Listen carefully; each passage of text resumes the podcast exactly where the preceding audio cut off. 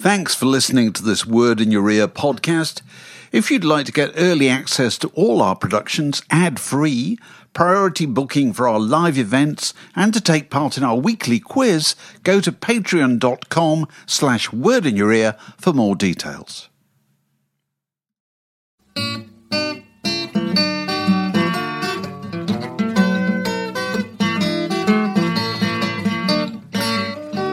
You're listening to a podcast from The Word. Hello. Are we all back? Has everybody got a drink? Is everybody okay? Can we can we restart? Welcome back. Um, this is I, I don't know if we mentioned this at the beginning. This is the Word in Your Ear podcast recording evening of chat, which is subsequently available as a podcast. And if you don't already subscribe to the podcast, go to wordpodcast.co.uk and you can do that. This is this is the last surviving um, sign uh, of the late, some say, lamented Word magazine, uh, at which one of our guests here used used to work, and. And if you read Word, you might have got the idea that, that you know the, the atmosphere in the office was somewhat somewhat kind of competitive when it came to smart arsery between the various people trying to all trying to top each other and making each other laugh. And uh, Paul played a very very long game on this on this on the humour stakes. He, he, he didn't he didn't didn't deal his cards readily. You know, they were always, they were generally in response to queries, and we decided actually.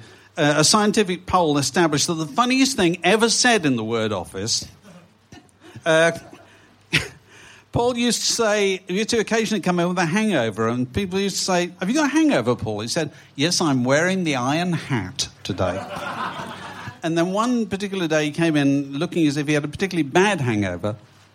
And Mark said, "Are, is, are you wearing the iron hat? Are you wearing? Paul? Are you wearing the and iron?" Paul said. And Paul said, "There was a wide range of metal millinery arrayed around my bed when I awoke. I, I chose this Spanish conquistador's helmet worn at a rakish tilt." Which, which meant he wasn't feeling too bad, really. So we all took the rest of the day fictitious. off. Then Our work is done. Uh, but uh, you know, people have their various kind of fictional roles on Word magazine. Mark, we used to say, uh, was Minister for Rock. Uh, and Paul was the Secretary of State for, for Paul McCartney. You know, so if anything involving Paul McCartney, Paul was always the first person to get the call, and, and lots of that experience is reflected in his excellent new book, Conversations with McCartney, which uh, copies are available outside, which I'm sure Paul would be very happy to autograph for you later on. Would you please welcome Paul de?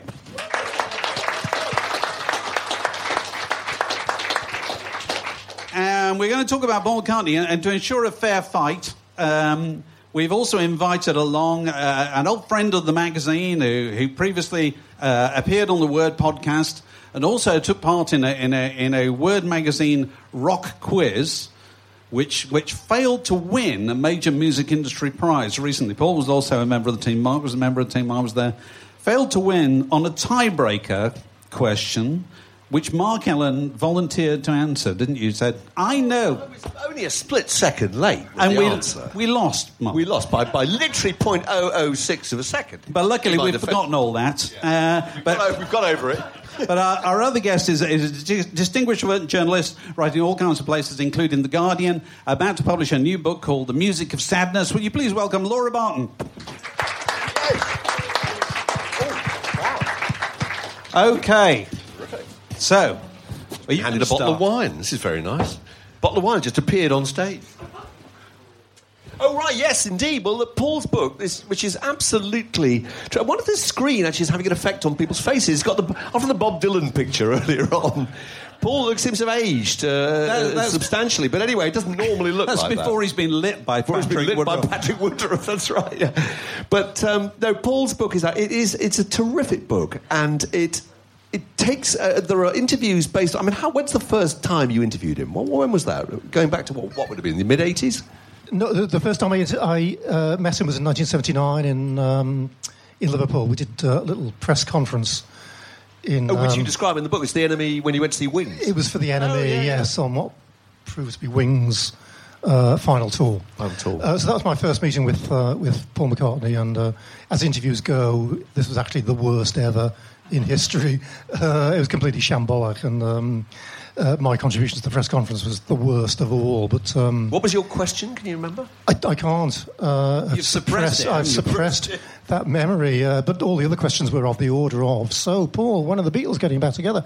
This was one year before the fateful events that night in the Dakota building. So, you know, people still did routinely ask Paul McCartney, you know, whenever they met him, you know, Paul, when are the Beatles getting back together?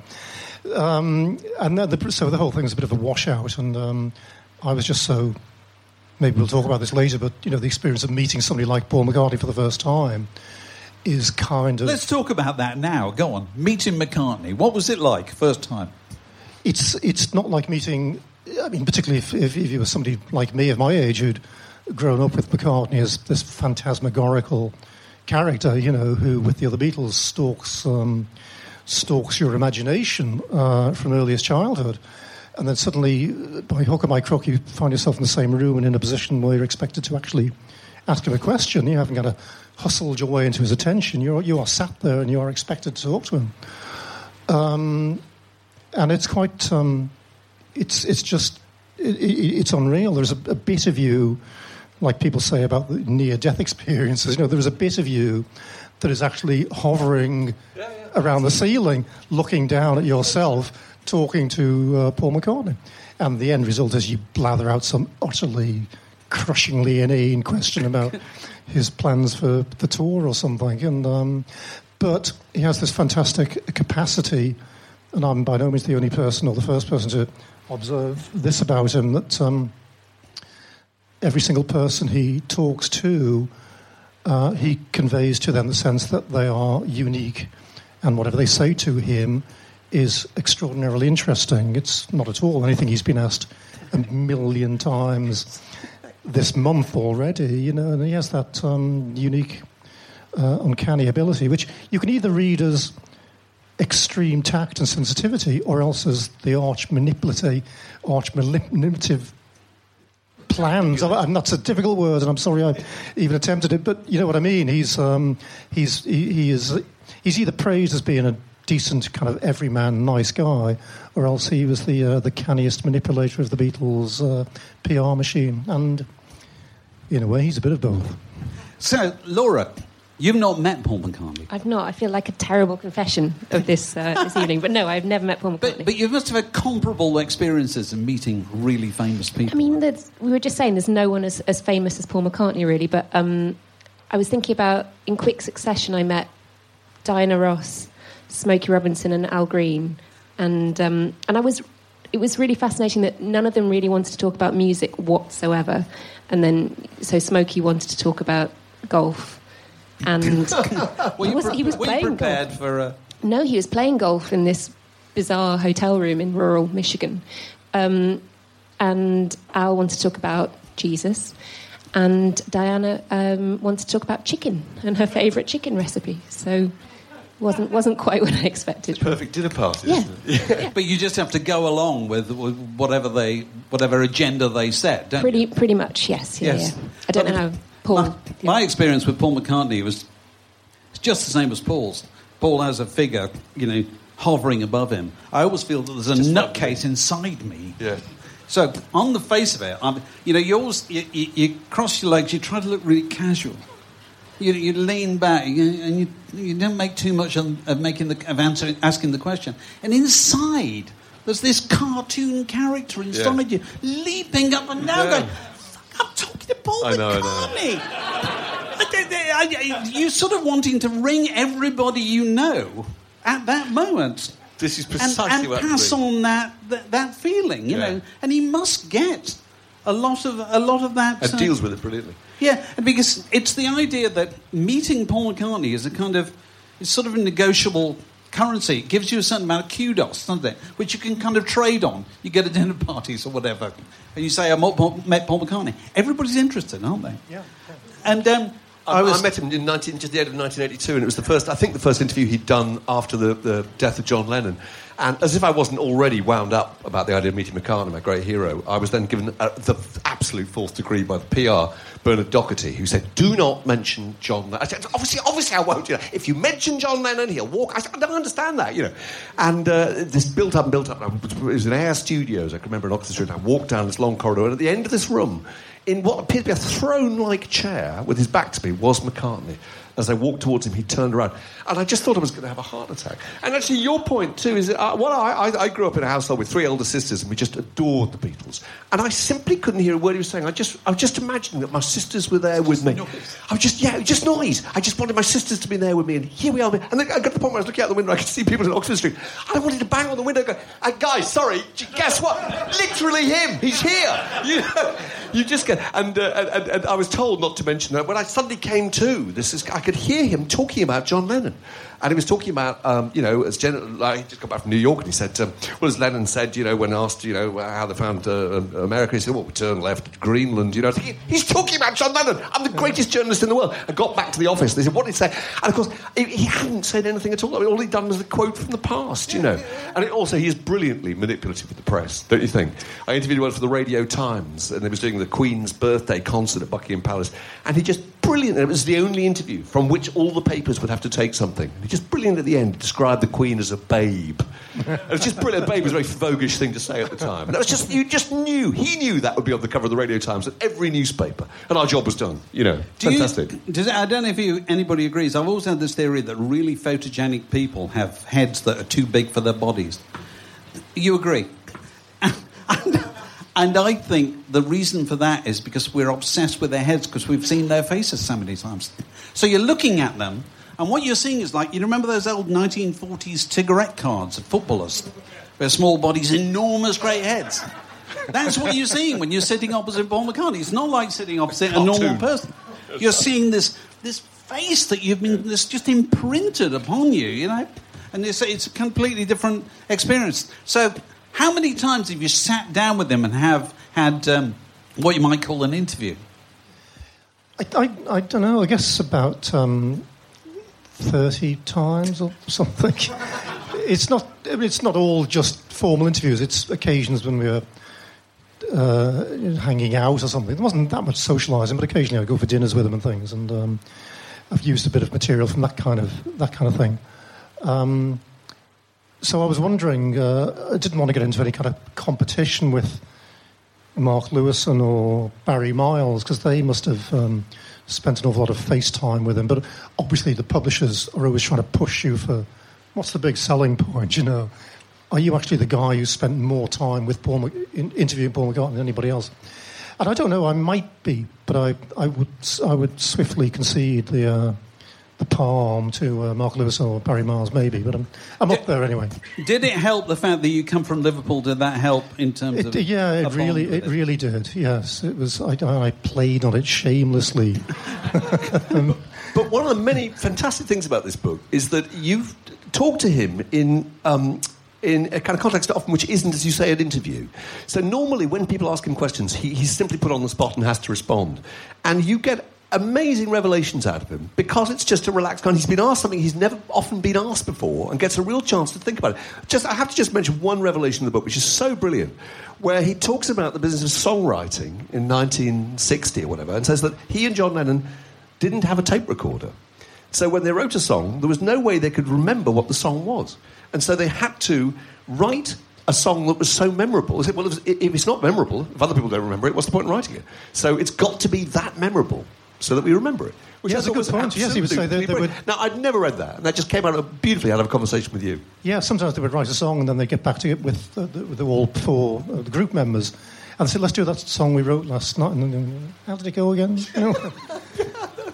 Result can't have been that good, you know. So be that good, in but it's an future, test. in future, we'll only play songs we can remember writing, you know. And that was a pretty good crude litmus test. That, uh, Brilliant. So you've you've had this this relationship with them where you you know you've gone and interviewed him, and then you've been paid to do things for programs and so forth, and you know help with videos and all this kind of stuff. So you do you, do you does that call for a great deal of diplomacy on your part? Do you? Yeah. Has there occasionally been stuff he's come up with you thought, Paul, please don't do that. I think I knew the. I think I knew the uh, the kind of things that he wouldn't want to see in print. I had a lot more. I had a lot more leeway when I was doing things for a magazine because, you know, we, we worked on big magazines, Q and Mojo and The Word, and we had sufficient power, I suppose. We could actually go back and print whatever we saw fit, um, and we did. Uh, but a lot of my other work for him was, I was a pretty much a paid employee. I was putting together his tour programs or doing his uh, EPKs, as they call it, electronic press kits. Um, uh, that, or sleeve notes, that kind of thing. And at which, at, at which points he always had the um, editorial uh, oversight. But I have to say, he didn't. Uh, he hardly ever came back on anything. Um, I'm pushed to remember anything that I ever wrote about him that he, when he was editing it, that he came back and said, "I don't want that." When he was still with Linda during Linda's lifetime, he didn't like stuff about previous girlfriends, which is kind of humanly understandable, I suppose. There was nothing else actually. Uh, what about what about your responses to um, you know things that he was doing? I, I, I, think you mentioned in the book when he announced that he was going to put out a record called "Kisses on the Bottom." You had to. You had to. You had to I, I didn't of... know this. I'd done the I'd done the sleeve notes of this um, album. It was all these old vintage Broadway uh, show tunes uh, that he'd known as a kid, mostly, and um, it was it was it was it was being called. It was called the Standards album when I was working with him on it. And then he wrote, he wrote a new song called My Valentine, and it was going to be called My Valentine. And as far as I knew, that was it. Oh, it's going to be called My Valentine. And uh, then I went to this party. It was, it was, he had a Christmas party. And when I went there, someone said, uh, "Oh, if we sent you, uh, if we sent you a tape yet of uh, Kisses on the Bottom," I said, "Sorry." they said Turkey halfway through the new, the new album. The new, you know, the new. You've done the sleeve notes. You know, kisses on the bottom. I said, I don't think so. Uh, it was called, it's called My Valentine. Last time I heard. I said, no. Paul has decided um, if, he rele- if it's called My Valentine, it'll only sell in February. He wants something that's going to sell throughout the year. Or not so sell actually, throughout. He came up with something that's not going to sell throughout the year either. But um, I couldn't. Be- I couldn't quite believe this. And I was talking to a few other people at the party, and I was saying we did our best. You know, we tried to talk him out of it. But then I talked to him and said, "So, Paul, you know, interesting choice. You know, uh, kisses on the bottom." And I says, "Yeah, well, you know, man, they all tried to talk me out of it, but uh, you know, they did the same when I came up with Sergeant Pepper's Lonely Hearts Club Band. You know, Paul, he said, that's not going to work, mate. You know, you've got to, you know, it's got to, it's got to be." It's all happening with the Beatles or something, you know. Uh, I said, yeah, great. Um, yeah, so I'm kind of sucking up to him, to be honest. I'm saying, yeah, great. It's like, never mind the bollocks or something, isn't it? He says, yeah, well, you know, I had a few other ideas in that line as well, and uh, I'm not going to repeat them now, but they're actually they were far worse than never mind the bollocks. Kisses on the bottom, by the way, did mean kisses on the bottom of a letter, didn't it? The little kisses on the bottom, bottom, of a letter. But I think you're kind of the double entendre yeah, as well. I, no, no, I think we're just, yeah, yeah, just to make absolute. But I suppose his point about this, he's always he's always going to win those arguments, isn't he? Because he's always going to say that's what they told me about. She loves you, Sergeant Pepper whatever. He's always got that up his sleeve. Uh, I mean, the Sergeant Pepper thing is one of his ace uh, cars because I that was it was just Paul Howard out wins every battle. so it? you can see why he's a difficult man to win any kind of argument with in the studio or uh, as a member of his band or whatever, let alone as some pitiful little journalist from the NME. You know, he haven't got uh, yep. a great deal of bargaining power when it comes to uh, playing off uh, historical accounts against uh, one another. So we, we, we, have asked, we've done a bit of preparation. It may not seem like that, but we have. Uh, we asked our, uh, our, our, distinguished guest and ourselves to come up with, to come up with, with our favourite Paul McCartney look. Yes? It's a long career. We decided that's not that's it. Not it. Uh, but so um, I'm now going to attempt to switch. Okay. Paul, you chose this. You told, chose the rooftop concerts at Savile Row, 1969? Uh, January 69, yeah. Uh, I thought he looked great, and uh, I thought he looked great at that point. Um, he never did go very far down the hippie road, and without anticipating something Mark might say later, McCartney's dress sense was always quite reined in. He was quite conser- small C conservative. Um, but, he, but he dressed very well. He was um, also it goes to show like the Abbey Road uh, cover this this fallacy that uh, the Beatles never wanted to wear suits. It was Brian Epstein who made them wear suits. Well, Brian Epstein was dead for two years by this stage. Yeah, they all wore Been suits. died. He'd been dead for two years before the Abbey Road uh, cover, but um, by this time they discovered a very good tailor, uh, Tommy Nutter, Tom, uh, Tommy Nutter and uh, Edward Sexton, this tailoring team. Who uh, Edward Sexton is still going, um, and I just thought um, that was. That was just. Uh, the, I'm not sure about the brown shoes now that I see the, fu- the full uh, the full picture, but I suppose they match the Hof, they match they match the Hofner bass, don't they? Come to think of it. Paul was always very much the, well, the best dressed person in the word office. Paul was the person who famously said, Men today dress like toddlers. I've never forgotten that, which I think, I think is a good name for a book, actually. So, so that's, that's Paul's, but you, you, you might take issue with the brown shoes and the, and the dark suit. Thi- This, this is yours, Laura. Yeah. You, you got a selection here. Well, we've montage. included a selection here. Yeah. Um, this is because I viewed, or the, the, the two on the left are really because when I first encountered Paul McCartney as a, a young child, it was sort of a more domesticated McCartney than, than we might think of him in the Beatles. So when I later saw pictures of him in the sort of Beatles heyday, I was quite surprised by how clean he was. And, and um, so I like him when he's a bit fuzzy. I like how fuzzy he is around the edges at this era. Um, So this is kind of what 1971 or something like Yeah. this. The mullet Yeah, yeah. I actually used to be quite scared. The first ever picture I saw of him was um, Red Rose Speedway, where he's got the rose in his mouth, and I, I found that quite terrifying as a small child. But um, but this is how I like him slightly. But- and and the cat's got a particular significance for you. This is because um, I haven't interviewed or met Paul McCartney, but I did name my first cat Paul McCartney when um, when I was. Paul McCartney, I love the it's Paul McCartney, not just McCartney. not or Paul. Uh, I was I was four, and we uh, my brother and I each got a kitten, and my brother we were allowed to name the kittens, and my, my brother named his after his best friend Glenn, and I thought Fair enough. Who's my I'm going to call friend? mine Paul McCartney. So uh, so I thought I thought you might like this picture of him with with a cat that doesn't doesn't look anything like my cat, but So Yeah. did you, did you go out the back door at night with a you know with banging a, a, a dish, going Paul McCartney? pretty much. Was that well? But then, but then he, uh, well, you don't need to know about my cat, but he, he became very fat, so he became, became known as Fat Paul. Um, so the, the McCartney thing was lost after a while. Right. Yeah. But so you, but you, it's an interesting point that you kind of came into the Paul McCartney.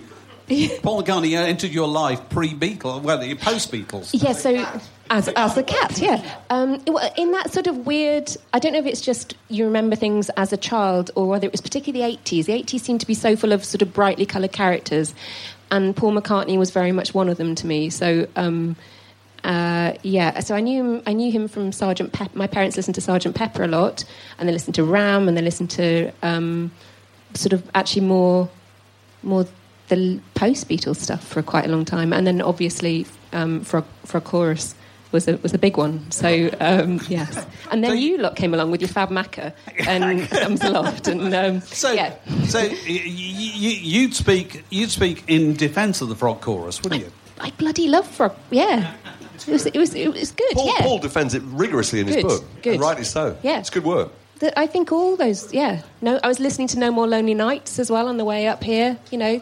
Beautiful songs. Thank you. Someone's just clapped. Thank you. So, Paul, what, what's your? I mean, you know, Frog Chorus. You know, in, it's kind Frog of a, Chorus, it's an easy yeah. target for lazy DJs, isn't it? It's, it's, it's always been an easy target for people who are just not quite as hip as they think they are, I think, which is why Radio 1 DJs. instinctively despised that, uh, uh, that glib dismissal of this. I mean, it was a children's song, you know, it was a children's song designed for a, a cartoon film about Rupert the Bear.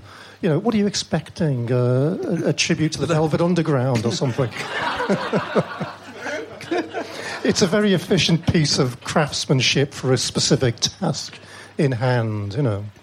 Fair enough, job No, done. Absolutely fair enough. So those those are Laura's looks. This is Mark's. Yeah, this is mine. Well, this picture was taken on, well, you know this. This picture was uh, taken on the 19th of May 1967 at Brian's house, and it's the launch of Sergeant Pepper. And um, I, I like this because, uh, you know, uh, uh, as you can see, I know a huge amount about style, but I, I like the fact that McCartney always looked, he looked fantastic wearing kind of Oxford bags and a kipper tie. I mean, he looked amazing in, in virtually anything. And in this particular picture, I always felt that the others were trying just a little bit too hard to be psychedelic. They'd probably gone to the, the self-named uh, Tommy Nutter. They'd gone to some tailor who looked probably exactly like Simon Dee in the Italian job, some incredibly camp guy who said, it's all about Afghan coats now, John, you know. And I felt, you know, and psychedelic raiment. And I felt that the others were trying too hard. And McCartney in this picture here is wearing a, a, a, fabulous old 1920s kind of, you know, double-breasted pinstripe and, and, and, and, in fact, a purple, a purple T-shirt. And it just looks really good, I think. And although I have to say that the Beatles have a, a box set coming out at Christmas, as you probably know, and there's a, a video of, uh, of Lady Madonna on that, um, which has George Harrison wearing purple corduroy shoes. So that may be actually just one louder. I remember than the McCartney. corduroy shoe. Yeah, was- so that's pretty good. It was good. not a high point in the you know in the history of fashion. So that's yours. This is mine uh, because it's just an excuse to to show the back of what I still think is probably well I currently think is their best record actually. Hard Day's Night, you know, and. Um, no, it's it's absolutely correct, Mark. There's no point arguing about it. Is a running You know- theme of Word Podcast, as you know. There's no such thing as an opinion. There's only fact. It's not a debate. It's fact. don't em- don't embarrass yourself by trying to. But it, it's I suppose it's it's echoing Mark's point about the Sergeant Pepper picture here. Now this is an official picture of Ringo with, with the mother and father of a double chin. There, more than the Chinese You telephone must have director. proved that. And uh, John, you know, doesn't look particularly great there, and George is kind of biting his bottom lip. One person naturally knows how to have his picture taken. And, you know, to be able to project yourself in a picture is a rare skill, you know.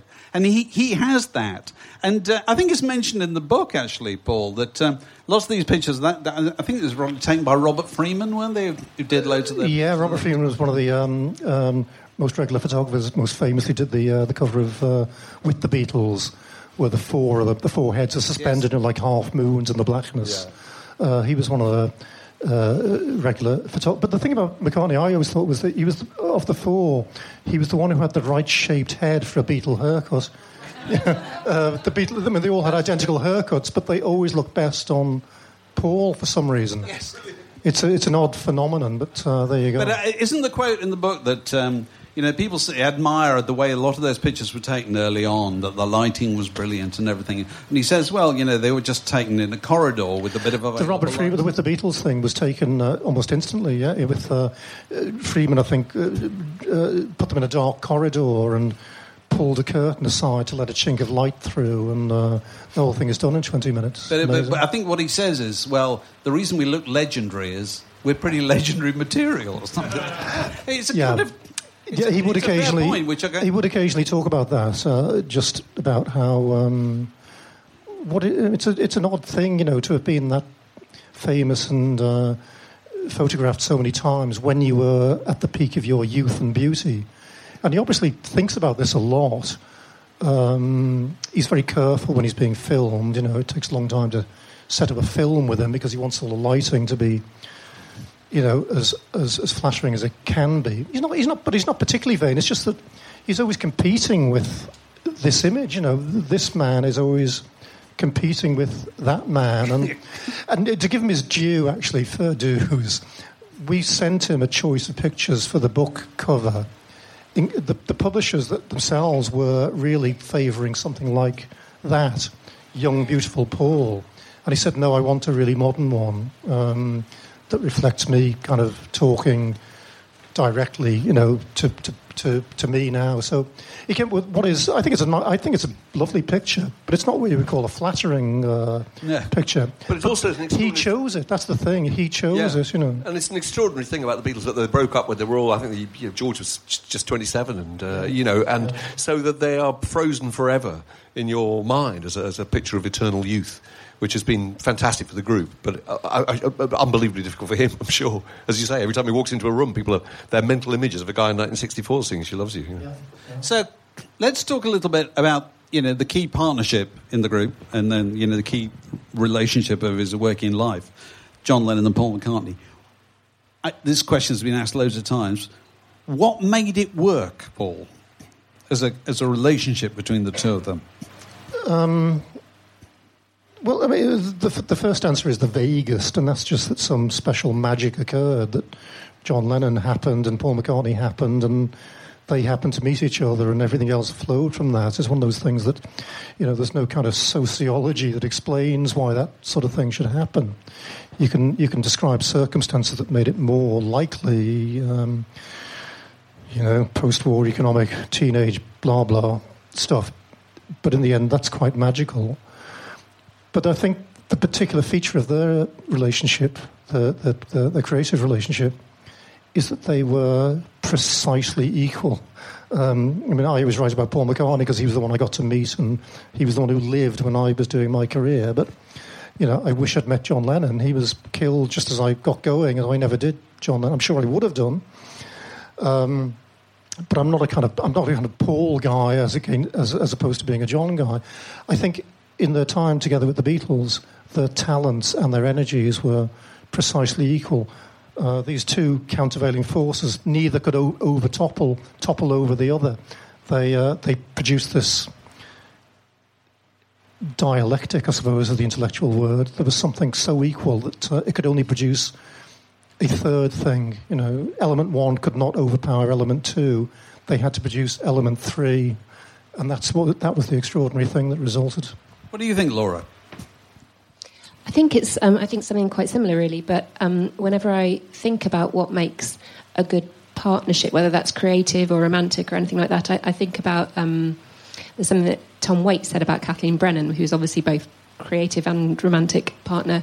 Um, and after this big spiel about all these amazing attributes that she has, um, he says that's who you want to go into the woods with uh, someone who finishes your sentences for you. And I kind of think that's the same thing with them. If you look at a lot of the songs they wrote together, whether that's um, Day in the Life or um, uh, She's Leaving Home, for example, it feels as if they're finishing each other's sentences. Or even if you look at uh, Strawberry Fields followed by Penny Lane, it's, it's, a, it's a constant dialogue between the two of them. All right, right. What about you? I, well, gosh, uh, it, it, they both came from the same backgrounds. Paul makes a really good point in the book about that when John. Uh, absolutely identical. I mean, Yeah, Paul, you- Paul really likes to play this up. I was the working class guy, and John was the posho middle. It's uh, the, the the differences were tiny. You know, No, they're tiny, but I mean also the same musical backgrounds that, they, that John Absolutely really loved. identical, yeah. He loved old sort of ballads and uh, Yeah, oh, yeah, yeah, you know big yeah, show tunes yeah. from the 1930s. We kind of think of him as being that just was invented by Eddie Cochran or whatever, you know. Yeah. And uh, so it's interesting they come from the same, the same backgrounds, but they have a completely different approach. And McCartney writes these, I suppose you could describe as vertical songs, huge, great, massive octave leaps like Penny Lane. And John Lennon writes very horizontal songs, um, you know, built within a, a very uh, constrained uh, number of notes because his, his vocal range wasn't as big. And the main difference is just their approach. McCartney, this extraordinary uh, optimism, and Lennon, it's not pessimism, it's a kind of realism and a, a, a, an element of self doubt and an element of, of kind of paranoia. And I think when they're together, and there's a brilliant example of this actually on, uh, on We Can Work It Out, which was written by the, by the, by the two of them in separate sections. McCartney writes that wonderful bit about, you know, um, you know, we can work, we can work it out. You know, the, relationship. You know, how, how are we going to make this work? And and and Lennon writes that wonderful. Life is very short, and there's no time. This forlorn little uh, kind of intersection with a, with a with a with a harmonium. And in fact, George Harrison wrote the waltz at the end, so it was a real collaborative effort. But I think it's really interesting that that effect, obviously. Being working together, it must have influenced the other, even if it wasn't direct. And the reason for that, I think, my theory is that the overall impression of the Beatles that you get is one of enormous joy and, uh, and optimism. Um, they were never self pitiful, they were never forlorn. These songs are absolutely rammed with a sense of, of just jubilation. And your mental image of them is in primary colours of red and yellow of Sergeant Pepper. And I think the main architect of that probably was McCartney. And when the group finished, McCartney carried on making songs that still seemed to be direct derivatives of the Beatles, I felt. And Lennon, I felt, without that around him, his songs seemed so uh, sour and so um, forlorn and so savage and cynical. And I felt, it, it, obviously, he, they produced different songs within the context of the Beatles, but with outside outside of the Beatles, he seemed a very different entity. One that I actually personally didn't like very much. I don't really like his solo material at all. I'm ashamed to admit that, but it's true. I like so I thought that was a, a major difference. That but, but the, the, Paul McCartney's epitaph, I think, you know, I'm not wishing it to be soon, but uh, I was thinking this line from Arnold, the Arnold Bennett thing, you know, the card, that book Arnold Bennett wrote and it was, became a film with Alec Guinness. In fact, um, I should have put it in the book. I don't know why I didn't, but uh, in the, the, the card is this Jack the Lad character who makes fortune after fortune, and at the end, someone says, "What, what was he all about?" And the final line is, uh, he identified with the great cause of cheering us all up.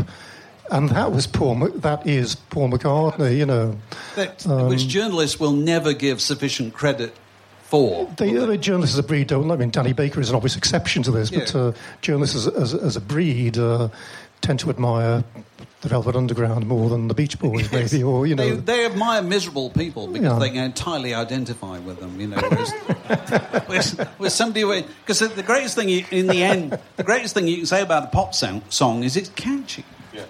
And that you, you don't fill a thousand words with that, do you? What about Eleanor Rigby? That was a Paul song, wasn't it? Yes. But yeah, that's, that's and she's leaving home. Yes. Yeah. Well, he was so he obviously chorus, yeah, yeah. completely capable of exactly the same kind of thing. But but Lennon ultimately wins. People think that that's that's the that's the strong message. They think that's true. Yeah. This is one of the things that uh, Peter Doggett was, talk, was talking yeah. about in, on the podcast recently. Just throw in my my little. Um, Thought Penneth on, on the relationship between the two of them. I think I think the genius of the Beatles was they had no patience whatsoever. They wanted to do it. They wanted to do it straight away, whatever it was and, and they did brilliant things really quickly. Later on, when they had loads of time and loads of drugs, they started slowing down. And, and the longer the tracks were, the worse they were. Yes? Which you wouldn't have gotten away with that in the early days. You know what I mean? And so they just packed in stuff at every stage. You listen to those early records, and they've, and they've got, you know, 50% more catchiness than any other group would have had. You know, the first bit that they wrote would have been enough for most groups. It wasn't enough for them. They thought, no, you've got to put something extra in there as well. And that, you know, that, that came between the, you know, the, the, the, the cooperation and the competition between the two of them. Now, we've, we've, we've also asked everybody to talk about their favourite post Beatles, Paul McCartney. And I think this is yours, Mark. well, it is, yeah. I was going to mention, I was just going to mention a couple of other songs, actually. Um, I was going to mention the Fireman uh, records, which are really good, I think. I don't know if anyone's, anyone's ever heard those. They're the records he made with, with Youth uh, under a, a, a, pseudonym, really. People didn't know who it was at first. But they're really fascinating because they're, they're electronic experiments with, with cut up uh, lyrics. But even, even in, that, in, in that context, he still cannot possibly produce songs without extraordinary melodies. It's really, really interesting and fascinating. There's a couple of songs on um, the record that came out called New, which is uh, when did that come out? Like two years ago, is it? Yeah, it's, just, it's his most recent studio album. Yeah. Save Us and uh, On My Way Home. On My Way Home, I just wrote down the, the, these lyrics actually on, on the paper uh, coming in because they're so funny. It's about him being on a green bus when he was a kid. And he says, sorry, it's called On My Way to Work. It says, On my way to work, I bought a magazine. Inside, a pretty girl who liked to water ski. She came from Chichester to study history. She had removed her clothes for the likes of me. It's just a brilliant lyric. It's so clever, so sweet. It's just him going back to what he was like when he was 14 on a Liverpool bus, you know. But the songs that I, I, I really love it. I love this Ram Up. I know you're very keen on it too, Paul. It's just, it's an amazing record. I'm sure I have some support from the floor here for this terrific record. Yes. and um, it, I think everything about it is, is, just extraordinary. The, the, the melodies are absolutely astonishing. There are some, some of the greatest melodies he ever wrote. The um, arrangements, again, the sense of complete exhilaration, complete jubilation brilliant songs. There's one called Monkberry Moon Delight, which I learned from your book, actually, was published in his book of poetry, which is so wonderful. It, it, it, it's strange to see the, uh, the choice of the, songs he chose as being worthy of recital as poetry. Uh, not in a pompous way, but I suppose just because he wanted to draw people's attention back. I think he must have just enjoyed writing Monkberry Moon Delight so much, and um, the lyric pleases him because it reminds him of that pleasure that he took, you know Another one was Why Don't We Do It in the Road? You actually, A horrible sound of tomato. He says at one point. yeah, well, it, it, it, Ram is, I think it's also, of all the solo things, it's probably the one album I would play completely. Uh, I mean, I like lots of his solo stuff, but it doesn't always work in units of albums. Um, this one really does. Um, It's often people say, "Oh, it was received very badly at the time because it got some unkind reviews," but they weren't all bad at all. The thing that I only realised recently was that uh, Uncle Albert, Admiral Halsey, was number one in the United States, wasn't it? Number one single. Everybody tends to think, you know, that this record just came and disappeared. It didn't at all. You know, it was never fashionable. That's the important difference, isn't it? So that's that's your a lot of its problem was that Lennon lampooned it very cruelly, didn't he? That Oh, well, photograph of him can holding the ears of a pig. Yeah. Yeah, I just wanted to. I just wanted to. I, I love this record. Topical, of course, talking about pigs, but moving on. I, I just. This discussion off air. It's only, only only when I was looking at the cover this morning. You can't see this; it's very blurred. One thing everybody agreed about when this record came out was that "Maybe I'm Amazed" was a brilliant song. It's next to the last track. It's chucked in there next to the last track. This was the most deliberately uncommercial move he could possibly make, wasn't it? You know, I'm going to put out a record, and I've got a really nice picture of me with a baby, but that's going to go on the back. I'm going to have some cherries on the front. you know what I Because mean? it was taken by his wife, of course. Actually, they Absolutely. both were, so there we go. um, but there's still something I like about that record that that, that absolute rawness, you know, is a complete antidote to the Beatles at the time because they they started putting track and, and track on, on top of each other, and that was very different. So that's probably my favourite, although I, I like Ram too. Laura, you chose Red Rose Speedway. Yeah, I'm not not really sure. Well, Still I am. haunted by the cover? I think I, I do feel quite terrified now I'm looking at it. Um, I mean, Ram probably, but I like the continuation of some of the, the material from the Ram sessions on here. And in a similar way, just I, I like the sort of liberated McCartney. I like I like him away from the Beatles. I like him. I like him. I prefer the live version of Maybe I'm Amazed, to be honest, not the not the album version. And I even like I like him when he's singing with Stevie Wonder and I like him when he's singing with Michael Jackson. I just I like the fact that he just took the gloves off and just said, "I'm going to do everything." As soon as Right. he, yeah. So you don't fall out with his corniness at all. I don't because I grew up in the 80s probably, so I had Right. no real concept of corniness. I, everything was just great. Right. So um, no, I mean I suppose I, I find him cornier now and cheesier now, and I find the hair dye and things that He era doesn't much. dye his hair, does he? Paul, does he? I, I couldn't possibly say. No, he does, uh, but I, but I, I, I always cut him a lot of. I cut him, I cut him some slack because he's in show business, and he's never denied he's in show business. Yeah, yeah. You go to a stadium, you know, a big arena in Ormo Dome, from three miles away. You see this figure on stage, and he's he's kept his figure. Let's, uh, you know, He's got the military jacket on, he's got, the Hofner bass. He's got the he's got the Hofner bass. Uh, he's got the mop top. He didn't go bald. From three miles away, uh, you are seeing Beatle Paul. This is the experience you've grown up craving, and um, he just goes that one. You know, he goes that extra mile to give people that Because Beatle he- Paul experience. He is he is so faithful to the legacy of the Beatles, isn't he? yeah. You know, Yeah. he's never denied it at all, has he? That Whereas might- John Lennon denied Yeah, it like But that might be my sort of slight issue with him now because the one that I first encountered was so not that, that person. He's sort of gone back to being that person in a bit of sort of a Madame Tussauds way that I find a bit, un, yeah, Oh, really? yeah, unsettling. Oh, well. Yeah, sorry. So those are our choices of post Beatles, uh, post Beatles McCartney stuff.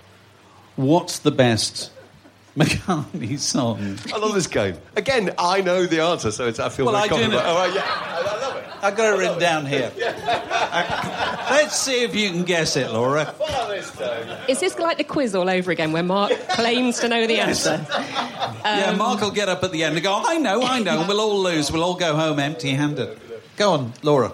Um, can Favorite Paul I? McCartney Beatles song? Mm, I'm going to say either. Can I? Can I say she's leaving home? Can I say?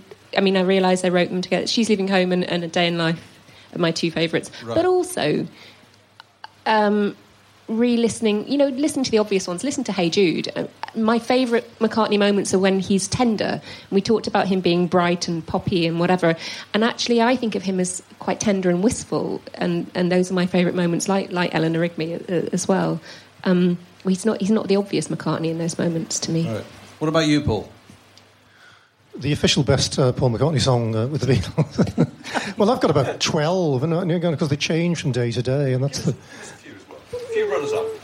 Oh, well, runners up. Okay. Uh, any any that Laura's just mentioned would. Uh, again, I don't know whether you want to mention this, but I'm down on the B side of. Um, oh God, that's, that's yours. Sorry, no, I, mine as all well. right, I won't. All right, I won't, I won't do this. I won't do this. I'll just go straight to the top then. Uh, uh, the official best song, uh, Paul song with the Beatles is uh, is "You Never Give Me Your Money," and here's the re- but here's the reason.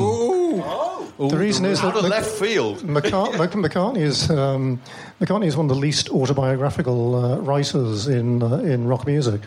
Certainly, when you, when you contrast him with uh, John Lennon, but as he himself says, that uh, whatever he sits down and writes, when he looks back at it, uh, and when people like me talk to him about it, he suddenly cottons on that it was actually autobiographical. There was lots of stuff in there that he didn't intend to be um, self-revelatory. It just kind of came through. And he was saying to me, oh, God, you know, Paul is just, just mad, man, you know, because um, this fella comes up to America and says, that song, you know, um, you never give me your money. That's just so deep, isn't it? You know, and he says, well, I I I thought it was a nice song, you know, but no, come on, you know, nowhere to go. That's like really deep, isn't it? And McCartney said, if you think so, that's great. Because he, he had no idea what any of it was about. Uh, and I said, well, surely, at least the first bit, everyone says that's about the Apple dissolution, you know, you never give me money. He said, yeah, probably, yeah, actually, it was about Allen Klein. Um, and it turns out the whole song is completely, it's completely literally autobiographical. This thing, uh, I never give you, pi- I never give you my pillow. I only send you my invitations. Allen Klein, who was his arch tormentor at that, this is March 1969. Allen Klein kept saying to the Beatles, Paul, he's the reluctant virgin. He wants to get you into bed and then he won't. He says he wants you in bed, then he won't. I never give him a pillow. And he said to me, this, that's what the whole thing is all about. Um, it- no, I, it only occurred to me at the weekend, actually. It's not even in the book, but um, it, he talks about it. Um, he talks about the background in the book, and then the, it's three sections. The book is the, the, the film is this. The, sorry, the the song has these perfect three sections. This very mournful, um, all the woes of Apple. Uh, da, da, da, I break down, and he's literally breaking down. It's the saddest time of his entire life to that point. He is physically um, and emotionally breaking down when he goes home to St John's Wood, with the sheer trauma of the Beatles' breakup. But at the same time, he's just got together with Linda. Then the middle section is um, he kind of retrieves this memory of childhood, of, of, um, of leaving school. His, his, his career has gone nowhere. He should have been a teacher, but he's left before his A levels. And he takes a job as a van driver's assistant.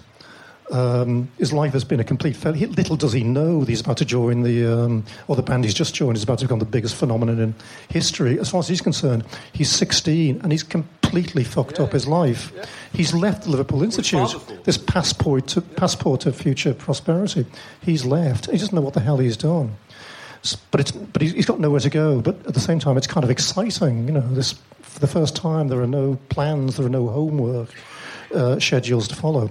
Then the final thing is the, the tempo picks up even further. The key changes for the third time, and um, one sweet dream came true today. He's got Linda now. They drive off into the country. The big thing is they, they, they take the phone off the hook. They refuse to go into any more meetings with Apple. They just drive off into the country. They don't know where they're heading, and uh, and that's their escape from the, uh, Well, the that's madness very, and the heartbreak. That's a very thing. eloquent argument for you never give me your money. The- which is The the wrong answer, is- obviously. Yeah. But the answer is obviously I'm down. Oh, okay. I'm down because it's not what people expect. It's the B side of Help for crying out loud. You know, they could throw gems away like that on B sides. And he did I'm Down on the same day as he did I Just Seen a Face and yesterday. And I've decided I hate yesterday. Can I say this? You know, Yesterday's a kind of all right song that became a huge deal because, you know, ballad singers could sing it. You know, and in the mid 60s, everybody agreed the Beatles were a good thing. But, you know, so Ella Fitzgerald would waltz in there and do the most appalling version of Can't Buy Me Love, you know, which makes me ill just to think about it still. And Ella Fitzgerald's a great artist, but he had no business doing Can't Buy Me Love or whatever.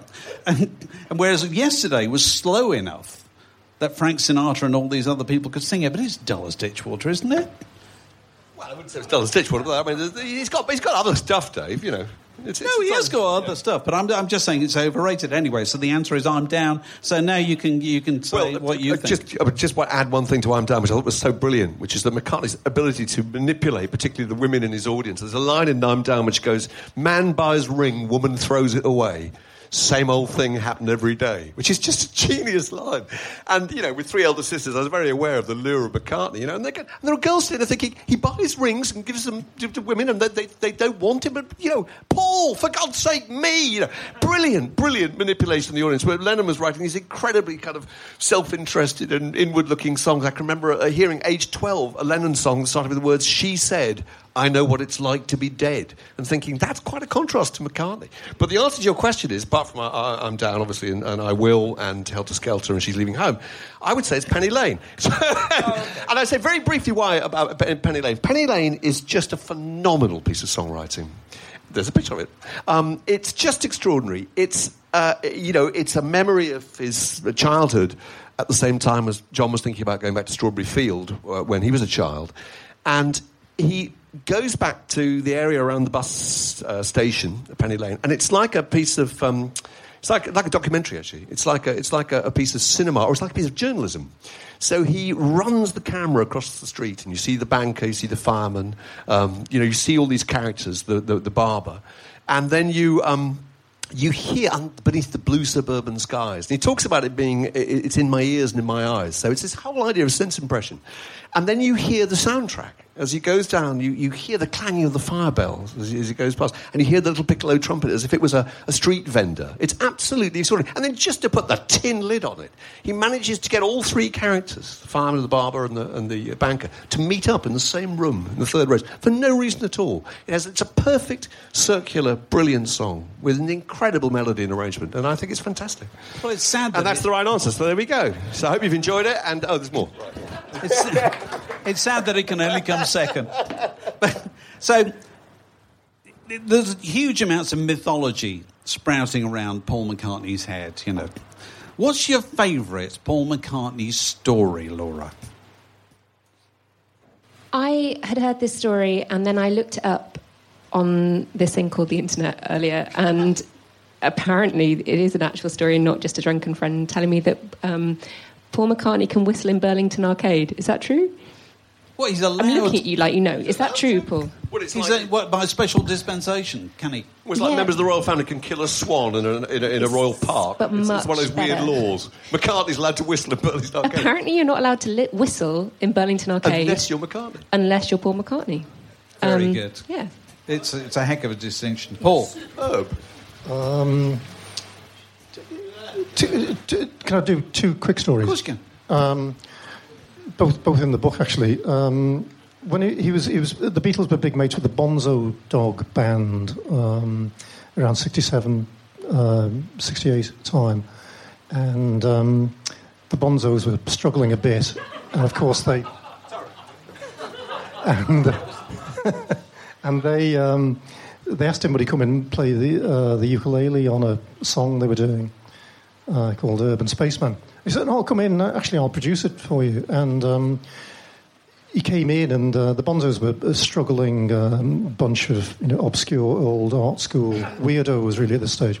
But Paul McCartney comes in with a big old sack of furry dust uh, and gives them the only top five record uh, in the entire career. And I was talking to Neil Innes, and he was saying it was just astonishing the star power that McCartney had because we were in there. The manager had booked us maybe um, 60 minutes of studio time, but McCartney comes in and says, um, and everyone kind of writes off the day.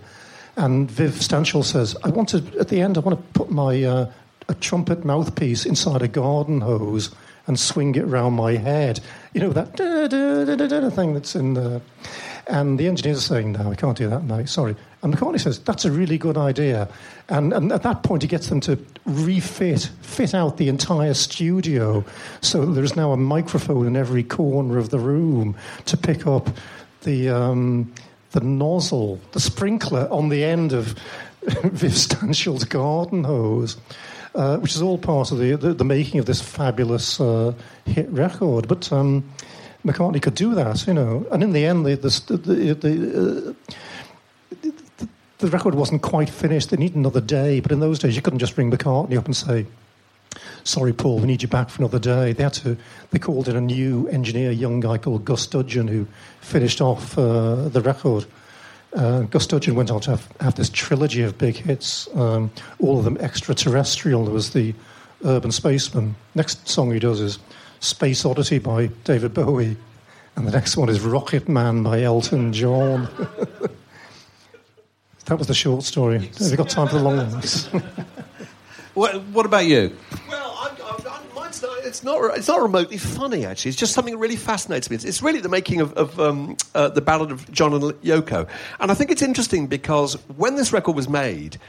I, I, I would imagine that it was the absolute low point of the internal relations of the members of the group. Uh, two of the members of the group were abroad. One had effectively left the group, and John Lennon came back um, with this idea of a song. Uh, rang up Paul McCartney and said, and, and you know, they were arguing about Allen Klein. They were in a miserable state of disarray, incredible personal enmity. But he rang him up and said, I've written a song about my life outside the group with Yoko Ono, who I would imagine would have been one of the reasons for some of that tension anyway. And I want to put it out under the Beatles, under the Beatles name uh, on the Beatles label. It's a Beatles record and I, I, want to make it. I want to make it now. And he went round to McCartney's house and he played it to him. McCartney heard the song. They went straight to Abbey Road, recorded it in, in four hours. And McCartney and John Lennon, John Lennon played the acoustic guitar, and, and uh, McCartney played the, the, drums, and then he dubbed on the bass part, the piano part, the percussion part, and sang the backing vocal. And John Lennon did the two guitars. They finished the whole thing in four hours. And what I thought was extraordinary about it was just it made you realise, made me realise anyway, that what they had between them that unbelievable alchemical relationship that could produce anything they touched turned to gold was so extraordinary and so heightened and so rare and so valued by themselves too and so appreciated that they would override even these dreadful situations that had happened between them yeah. to help each other out. And I thought it was really touching. It was yeah. fascinating. My favourite apocryphal Paul McCartney story, sadly, you know, it ran for about 10 years and then we found out it wasn't true was that he was breeding a special load of chickens up in the Mull of Kintyre, and he had them flown in from overseas and picked up in a cab at Heathrow and taken chickens all the way up to the Kintyre. And so surprise drivers on the M6 were passed by a London cab full of chickens. Going all the, but the, uh, you know, I, I picked this, this, this picture because I don't know if anybody's ever sat in the, in the Pizza Express on Dean Street in Soho which is round the corner from McCartney's office. And he is occasionally seen, you know, making his way around Soho. And I was once in there, and, uh, you know, and it's big windows either side on the corner, and it was lunchtime. And he went past with a small child on his, on his shoulders. I don't know, one of his own or whatever, I don't know. And, and the whole restaurant just kind of went like that. And he waved back all the way around. And I think it's a really important point because there's only two people I've ever seen do that. Because the other was occasion was not long afterwards. I was standing by the Mall near Buckingham Palace one summer's evening when up came the royal with the royal standard, the large limousine containing the Queen. I'm standing there on my own at the side of the Mall. This thing's going past slowly. She she goes, and I go, you know, like. Because David Hepworth waved at me. No, that's a serious point because I thought they're both people who understand their symbolic function. Paul McCartney knows he has to do that kind yeah. of stuff.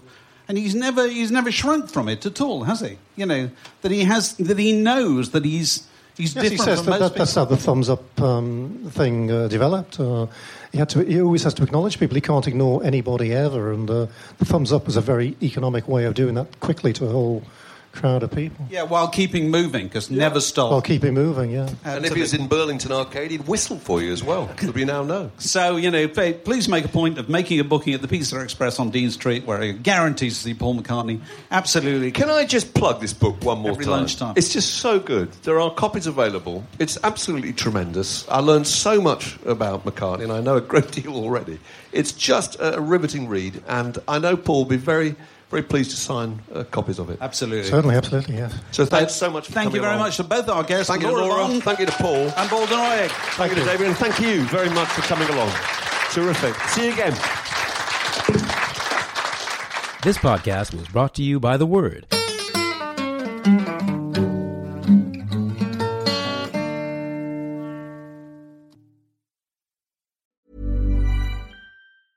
Spring, is that you?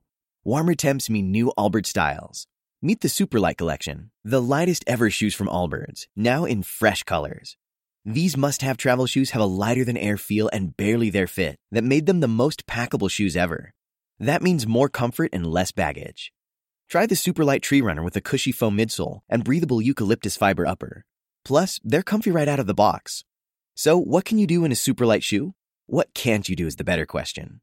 And because they're super packable, the real question is, where are you taking them? Experience how Allbirds redefines comfort. Visit allbirds.com and use code SUPER24 for a free pair of socks with a purchase of $48 or more. That's A-L-L-B-I-R-D-S dot com code SUPER24.